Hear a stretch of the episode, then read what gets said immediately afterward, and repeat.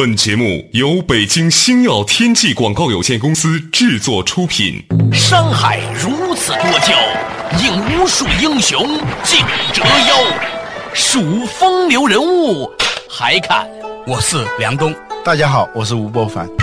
两个男人孕育五年，梁冬、吴伯凡帮你坐着打通经济生活任督二脉，东吴相对论。好戏马上开场。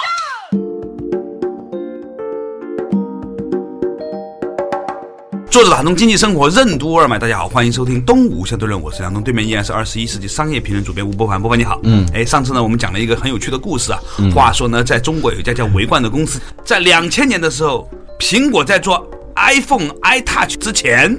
他就开始在搞平板电脑，后来呢，苹果呢搞了一个叫 iPad 平板电脑之后呢，反而呢觉得这个远东地区的维冠这家公司也叫 iPad 呢很讨厌，但是呢又不愿意去买人家，免得被别人敲诈。于是呢，苹果呢委托了一家英国公司，这个英国公司呢又注册了一家皮包公司来收购维冠所持有的 iPad，结果呢，当时也是阴差阳错，全买走了，把 iPad 的品牌名称。维冠唯独留下了在中国的 iPad 商标使用权。嗯，现在的问题就来了，在中国 iPad 商标拥有权是唯冠的。对，所以一切卖叫 iPad 这个产品的都是假冒伪劣产品。在中国？对啊，啊哈啊，也就是说，苹果的 iPad 在中国是非法销售，非法销售的。仅仅在北京西城区，对 iPad 的销售量是三点四个亿吧？好像是。如果按这个东西一推算的话，是两三百亿，在中国就是侵权啊。嗯，如果要索赔的话，那就是非常大的一个数字。所以，甚至美国人认为苹果这样干都是很低级的。美国的媒体上说，苹果干出这样的事情来是丢美国人的脸啊！你用相当于欺诈的那种手段，用三万五千英镑，通过各种诱导买了人家的。就像一个小孩儿，人小孩手里头拿着一个祖传秘籍，呃，拿着一个传家宝，小孩又不太清楚，你把它给买了。你小猴子饿着肚子的时候，你说给你两馍吧？呃，对啊。所以在美国也有律师认为，这个官司，第一个，微冠应该是有赢的把握；第二，这个索赔额应该是在二十亿到一百亿美元之间。如果这样的话，维冠一把翻身了。对啊，还完钱之后还留好多呢。对，哇，这个事情充分告诉大家，你有好想法的时候，一定要注册全国商标啊。对，这就是一个什么问题啊？就是说，知识产权有时候它跟一般的那种产权不太一样，它是带有它的资本性的。你发现没有？对，财富跟资本是不一样的。财富是一个总的概念，只有能够流通的财富才叫资本，是吧？嗯，比如说故宫。你就不能把它叫资本是吧？因为它不能，它不能流通，它不能分拆。对，对，它是一个固化在那儿的一个东西是吧？它不能买家卖家那么自由交易。对对，自由交易。这个知识产权它有时候它带有资本的性质了。嗯，这个资本的性质就是说，随不同的时间和空间，它所呈现的价值是很不一样的。对啊，对你来说是一个一钱不值的东西，是你要扔的一个废品。对于别人来说，可能就是一个珍品。这种事情在日常生活当中，我们都能看到嘛。发财的秘诀有时候就在于你能够用最少的成本生产一款对你来说举手之劳的东西，对别人来说必不可少的东西。之前很多人呢，包括我在听你讲这个故事之前呢，嗯，都认为啊，维冠是一个山寨公司，嗯，因为苹果很强大嘛，嗯，对，觉得。苹果凭什么要抄袭你呢？山寨你呢？对。但现在看过来，这个逻辑像是苹果在山寨唯冠。对呀，确实是这样。只不过苹果太强大而已。对对对，当年以三万五千英镑卖出这个商标权的时候，说不定他还觉得自己赚了呢，因为他不可能卖到那些是国际市场上去。对，公司都已经被银行给查封了，所以等于是白捡的钱。哎，结果发现不是这样的。对呀，就像某个老太太多少年之前，单位摊派说你必须要买点股票，你不买的话呢不爱国，于是呢 就买了点深发展，是吧？结果他忘了，然后突然有一天发现说深发展变成这么一家公司了啊啊，诸如此类。对对对，不小心在无意当中就留下了这么一个东西，甚至是像什么邮票之类的啊，嗯嗯，突然某个老大爷嗯从自己的柜子里翻出一版猴票，是吧？这个它是随时间和空间的那种变化，它呈现的价值是很不一样的。对你来说是没价值的东西，对别人来说就是非常高的这种价值。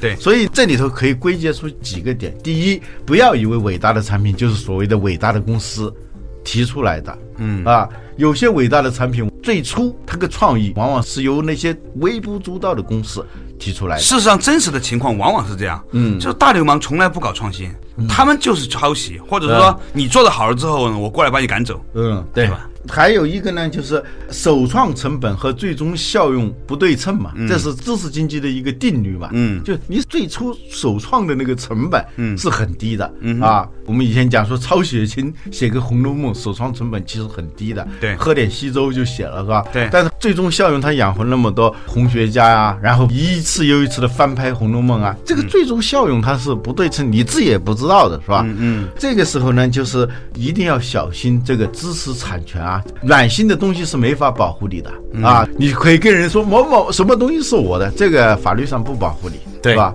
你必须要有法律上能保护的东西，就比如说商标这样的东西。我们说一粒种子包含一片森林。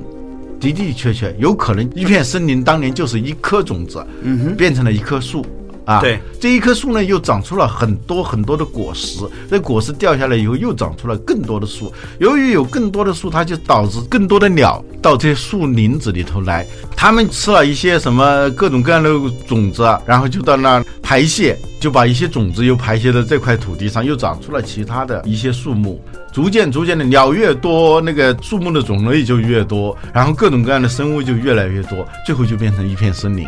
那最初你要追溯到原点，的的确确可能就是一粒种子，但是你不能说这片森林是你的，这是必要条件，它不是充分条件。我们学过逻辑都知道，是吧？这个充分条件呢是什么呢？是你要有各种各样的资源、能力、平台，还有天时地利人和等等东西都具备了以后，好，这个东西就变成了一片森林。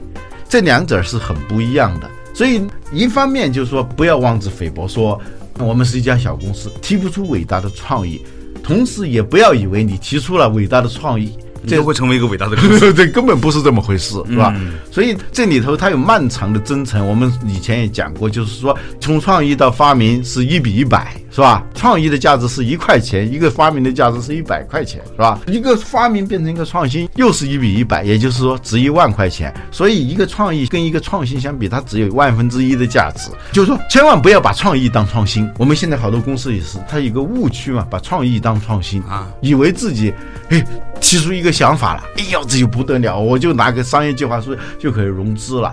其实就算你把钱融过来，也不一定能够成功。，对对，这就是那个董桥说的，说世界上有两个词，一个叫不幸，一个叫灾难。如果你拿着一个创意融不到资，那叫不幸。那叫不幸；如果你就拿一个非常简单的一个创意融到了资，那叫灾难。嗯所以啊，大家呀、不要随便太过于迷信那些所谓的创意所忽悠的，好像你有了这些东西之后，你就拥有了世界。错了，你认真看一下，当今在中国排名前一百的公司有多少是真正的有创意和创新的公司呢？对啊，世界上也是这样的。而且呢，做人做公司啊，我经常碰到这样的人，这样的公司，就是经常会攻击某某在位的公司啊，啊说那个东西其实那当年是我的想法，呃是我的想法，呃，我们公司先做的，那个怎么怎么都是，这其实都是失败者的一些挣扎啊对稍事休息，马上继续回来。东吴相对论。为什么说苹果公司收购维冠 iPad 商标时涉嫌欺诈？知识产权为什么带有资本的性质？财富和资本有何不同？为什么说创意和创新不同？创意只有创新万分之一的价值。如何才能将创意转化为创新？什么是穷人心态？穷人心态对自身有什么样的危害？苹果公司用于企业社会责任的支出为何为零？欢迎收听《东吴相对论》，本期话题：iPad 之争之下期。做打通经济生活任督二脉，大家好，欢迎继续回来的东吴相对论。刚才呢讨论了一个话题啊，嗯，因为现在这种商业评论类的杂志很多，嗯啊，商业节目很多，所以呢早是在讲创新啊什么的，忽悠大家。嗯，同时呢，很多公司其实是拿了别人的创意，但是呢，他老是在宣传自己是在创新，嗯，最后呢，他也真的给人产生一种感觉，好像这个社会啊，你没有创新的商业呢，你就不能成功一样。嗯其实你把问题剥开来看，你会发现一个很让人沮丧的事实。嗯最大的公司往往是不需要创新的，嗯，他最多了不起的就是说，他知道别人创新这有价值然后，用各种方法把它拿过来，其实这才叫。创新。我们所说的创新，它是一个综合的生态的环境、平台这种综合因素，把它囊括起来，变成了一种稳定释放效益的一个财富方程式，这才叫创新，而不是说。你提出一个谁有没有想到过的想法，嗯，那个不叫创新，那只是一个创意。你刚才说啊，有些公司那种心态其实是失败者的一种挣扎。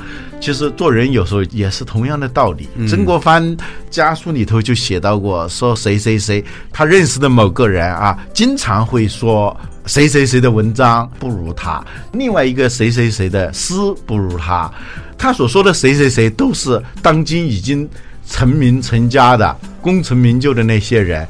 这个人是一个什么？是个潦倒的书生，说不定也对。他说的就是当年某个人哪些东西不如他。但是呢，这种心态是一种非常糟糕的心态，你知道吗？嗯，有的时候同学聚会的时候啊，同学们都怕去。混得好的人吧，就怕被那些混得不好的人说你当年还怎样怎样怎样。啊但是你又不能说，因为你混得好了之后呢，你就摆出一副胜利者的姿态，是吧？混不好的同学也不愿意参加同学聚会，说来说去还是当年谁谁谁不如你。啊所以呢，现在同学聚会变得越来越没意思。啊，同学聚会，钱钟书的定义是阔同学与阔同学的联谊会，或者阔同学集合起来向穷同学们耀武扬威的一个联欢会，是吧？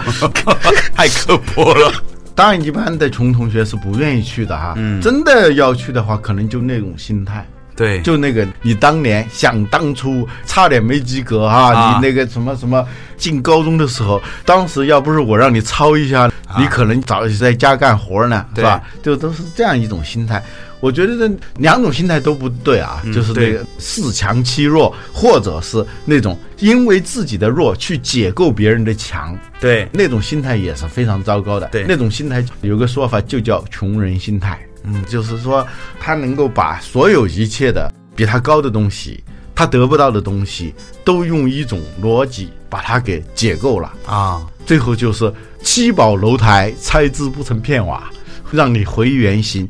这个东西其实你根本就不可能把人拆了，是吧？对呀，把一个公司给拆了，把一个人给拆了，最终毒化的是你自己。因为你这样做的时候，最后实际上是在给自己一个台阶，给自己一个安慰剂，一个麻醉剂，就是说我这样是对的啊，是这样一种心态。有一些公司啊，做了十年还做不大，甚至十五年，我就观察过，嗯，发现这样的公司啊，这些老板多多少少都有这种心态，就那种穷人心态。嗯，他喜欢把某个公司百度怎么样怎么样啊，他就会说的一塌糊涂，腾讯如何如何如何。其实你说这些东西根本不管用了，是吧？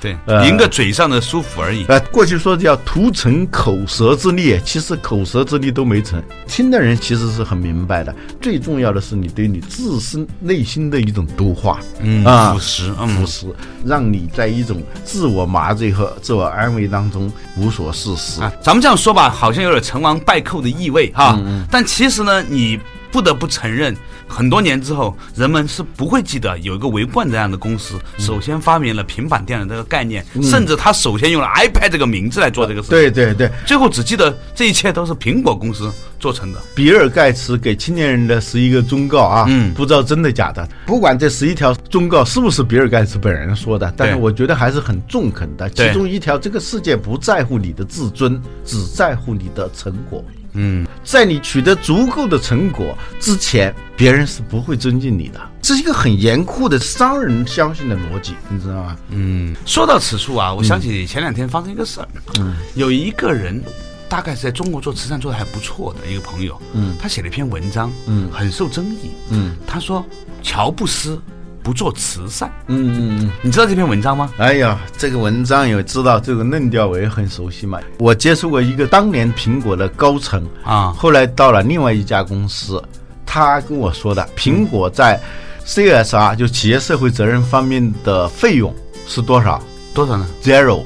零哈。嗯，对，很有意思。你说苹果这个公司其实是最有钱的公司，嗯，许多公司都在做慈善，但是你几乎从来没有听说苹果在做什么慈善事业。嗯，我觉得很好奇哈，你说苹果为什么在这方面做的投入这么少呢？这个问题分两方面看。第一，其实很多公司在慈善方面的这个投入啊，都很少。为零的公司啊，也不是苹果一家了。对 我相信至少有一半的公司是为零的。对，但是呢，为什么苹果在这方面受到了质疑？是因为它已经是非常非常有钱了。你为富，还有人嘛，你为穷，别人就不要求你仁不仁，是吧？对呃，你还需要被帮助的嘛，是吧？对。所以苹果呢，不做慈善，不做公益，确实是很惹眼。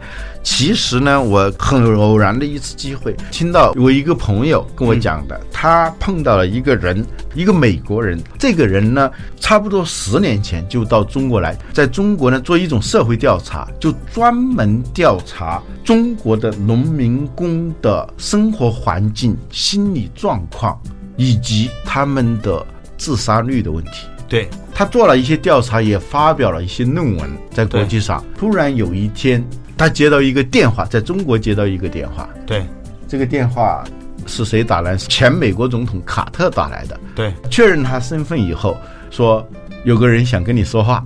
接着呢，另外一个人就跟他说话了。这个人首先介绍，我是史蒂夫·乔布斯，啊我们的绝大部分的产品都是在中国生产的。啊，你要知道，这个电话是在四年以前啊，就是富士康那个跳楼事件之前。嗯哼，这个不是卡特吗？怎么跟史蒂芬·乔布斯有关呢？乔布斯看到这篇文章觉得很有意思，但是乔布斯不知道怎么找到这个人，但他认识卡特总统，啊，卡特找到这个人，呃，由卡特总统找的这个人。这个故事说的是什么意思呢？就是说，乔布斯其实是非常重视这个事情的。嗯，他既然去找前美国总统卡特来找这样一个人，而且谈了以后，乔布斯对这个人非常的尊重，嗯哼啊，就聘请他做苹果在这方面的顾问。嗯哼，这个故事，我相信任何媒体都没有报道过啊。因为你正好认识这个人是吗？对对对，这就证明其实乔布斯他有他很关心的事情，他觉得啊，一个公司就应该拿产品出来说话，其他的应该是纯个人的东西啊。你必须要做一些事情，但这些事情不应该去炫耀。炫耀。我们大家理解乔布斯的时候，经常容易忘掉他的一个身份，嗯，他是个佛教徒。说起来这个事儿吧，让我想起了另外一件事情，就是有人评价中国的一些企业的，它到底是什么呢？稍事休息，马上继续回来。东吴相对论，从不投身慈善事业的乔布斯，真的道德低下吗？为什么说真正道德的人很少把道德挂在嘴边？什么是企业公民？为什么说能做好本分的企业家就是一个好企业家？什么是密封型企业？企业如何在创造私人福利的同时创造公共福利？欢迎继续收听《东吴相对论》，本期话题：iPad 之争之下期。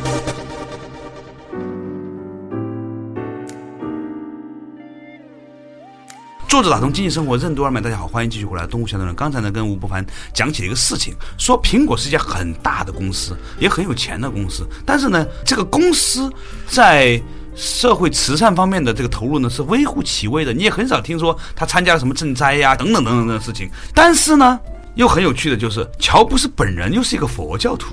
啊，你说到这个故事的时候啊，啊，我想起个另外一个事儿，对就是呢，很多年前呢，我从百度出来的时候呢，我很想去搞一些公益基金呐、搞个慈善组织啊什么的。结果走了一圈之后呢，发现这个事儿不是我能干的事情，因为你在中国你要搞一个慈善机构，嗯，几乎不可能，比注册公司难多了。于是呢，我后来就没办法，只能放弃了这个事情。就有一个人来开导我，有一个朋友说，他说你知道吗，在当今中国啊，动辄喊着说要做慈善，做什么救济、公益，太奢侈了。在当今中国，你能够把本分做好，就相当不容易了。嗯，比如说你是做牛奶的，对。你别说你卖了这些假牛奶，装了一堆东西把别人毒害了之后，然后呢，你拿其中的利润的千分之一搞个慈善基金会，搞一些慈善的事情，还报的满天都是。嗯，那叫伪善。对，那个朋友跟我讲，他说你在中国你要真正的行善，嗯，你做一件事情，尽好本分。啊，你是开药铺的，你那个药你自己都能吃，嗯，你是开餐厅的，那个油你能保证不是用地沟油，这已经是伟大的商人。他跟我讲，我当时我觉得很受侮辱，后来想想，其实你要真做到在当今中国，已经是相当不错的一件事情了，把本分做好就你不？知道吗？假如你开一个餐厅，你能做到不用地沟油，不用那发霉再漂白的大米，不遵循整个行业的那些潜规则，而且你能生存，你还能赚钱，你已经是非常了不起的。对而且你把你的善心，把你的爱意，已经融入到你自身的这种经营实践当中。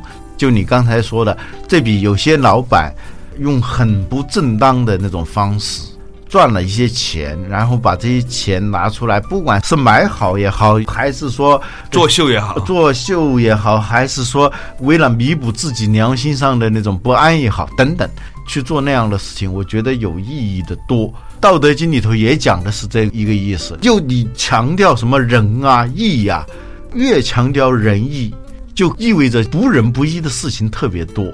而且最要命的是，很多不仁不义的人常常爱讲仁和义。《道德经》里头反复的讲这样一个意思，就失道而后德，失德而后礼啊。礼是什么？是规范了嘛，对是吧？就是说，道家所讲的这个理想的这种人格啊，它不是按照外在的规范去生活的，它叫道法自然嘛。对，当我们制定了很多的规范，嗯，比如说给企业你要这样，你要那样，嗯哼，这一种情况下已经是到了等而下之，就是他的品行和他的能力已经是等而下之了。一个真正道德的人，往往是不太想到道德这两个字的。你发现没有？以前的节目里头曾经提到过爱默生的那句话：一个人对世界最大的贡献，就是让自己变得幸福起来、啊！这个是很重要的。很多人不让自己幸福起来，他偏偏要去让别人去幸福。很多人自己都不健康，天天让别人健康，所以我现在都不敢跟别人讲怎么养生的这种事情了，嗯，因为我觉得我自己都做不到，嗯。所以呢，我有的时候在读《道德经》的时候啊，嗯我会翻出一句话，浮现出脑海之中。我认为《道德经》是什么呢？是一种真正的高级的无私的自私。嗯，就是说，遵循这个天地的这个道理和规则，把自己先过好，这已然是对世界很大的一个贡献了。嗯，这跟爱默生有异曲同工之妙，你说是吧？啊，也跟康德有异曲同工之妙，叫无目的的和目的性。啊，你说的那种。哇，啊，好深刻！你怎么总是能够把一些浅白的话说的那么深刻？哎，于是就说回来，就是关于乔布斯这个事情，我其实有些时候也在想哈，一家公司不做慈善，而且它的利润是非常高的，你看它财报对。是吧？但是呢，它的口碑却这么好，是什么原因呢？只有一个原因，嗯。他就把自己那点事儿干好。嗯，其实我们现在中国呢，的的确确需要大力提倡企业要履行社会责任啊做一个合格的企业公民，但是我们前提的，前提就是你把你的本分做好了没有？所以，我们二十一世纪报系经常提的概念不叫企业社会责任，叫企业公民。企业公民是由两个词组成的，啊企业和公民啊，这两个你首先是企业，首先是企业，然后是公民。我们企业公民的典型的象征，它的 logo 是蜜蜂啊。就是蜜蜂型企业嘛，是吧？蜜蜂是什么？蜜蜂首先是为自己的，嗯，它要采蜜，它要为他自己谋生，他没有在自然界里头去当活雷锋，去天天去给那些各种各样的花朵去授花粉，没有这样的。嗯，他首先是为了他采蜜，然后采蜜的过程当中身上沾满了花粉，用经济学的话说，创造自己私人福利的时候，同时也在创造公共福利。嗯，啊，这是一个企业公民他应该遵循的一个法则，而不是单方面的要求去所谓履行责任。对这一点的扩散出来，我觉得对所有的朋友们来说也是很具有意义的。我常常发现有些年轻人啊，嗯，一腔热血想要去做公益和慈善的事情，甚至呢要去为社区里的老人呐、啊，剪指甲呀、扶老人过马路啊，等等等等，啊啊他自己家里的父母爷爷奶奶都没照顾好。就很多这样的年轻人，你知道吗？我今天很想跟大家分享一个观念，呃就如果你想去照顾社区里的老人，嗯，你应该首先把自己家里的老人照顾好，因为他们也是老人，过起码应该这种平等的对，过去我们曾经有一次节目讲到，人心理上有一百种病，啊。然后导致一百种生理上的病。对啊，其中有一个我们以前讲的是叫语欲圣人是一病嘛。啊对说话的时候老要压住别人，这是一病，它最终会导致生理上的一些问题啊。对，这百病里头还有一病，我记得啊，叫内疏外亲是一病。嗯，就对内就是跟自己关系近的人非常疏远，他对外面的很好。我看了一篇报道，说某慈善家经常是拿着多少钱就当面啊就给谁五千，给谁一万，就那样的嘛。他的弟弟，嗯他的姐姐嗯有一个在做保安，我们不说保安不好是吧？嗯，挣钱很辛苦，你能不能够改善一下你的弟弟的生活条件呢？你能不能让你的姐姐不去摆摊，不在寒风中就辛辛苦苦的挣那一点钱呢？就爱默生说的“远在天边的爱，往往是近在眼前的恨”。你总而言之，这句话得出的结论就是尽本分才是首要的。呃，所以呢，以前呢，我有段时间看那个王凤仪王老三人呐、嗯，他说啊，做人呐、首先要尽本分。那个时候我不理解这句话，后来慢慢明白了，什么叫本分？你先把儿子做好，先把老公做好，先把企业做好，是吧？嗯，等等等，这是你的本分。如果你是个作家，你好好的写东西、嗯啊；如果你是个教授，你应该是以讲课谋生，是吧？一物不扫，何以扫天下？但是我们经常会是这样的，就自己的屋子里头永远是扫不干净的，乱七八糟的。他要去把天下管理的井井有条，我觉得这完全是一种幻想。有些人什么这个模式啊，那个经验啊。总是想把这个世界改造的怎么怎么样好一点，其实首先他把自己管理的都很差，所以我觉得把自己的当家庭都管理的很差。我个人感觉，当今中国的其中一个最有意思的特点，就是很多人都不安于本分。嗯做记者的老想去做编辑，做主编的老想去卖广告啊，卖广告的老想写文章，你知道吧？本来是卖房子的，老要写诗，是吧？然后呢，做企业的老想到学校里面去讲课嗯啊，讲课的老师呢老想在外面开公司，这是很奇怪的一件事情。所以这个事情呢，我觉得一个人要做最大的慈善，就是先尽好本分，这就是我对这一期节目的一个总结和思考。啊，感谢大家收听今天的《东吴相对论》，下一期同一时间再见。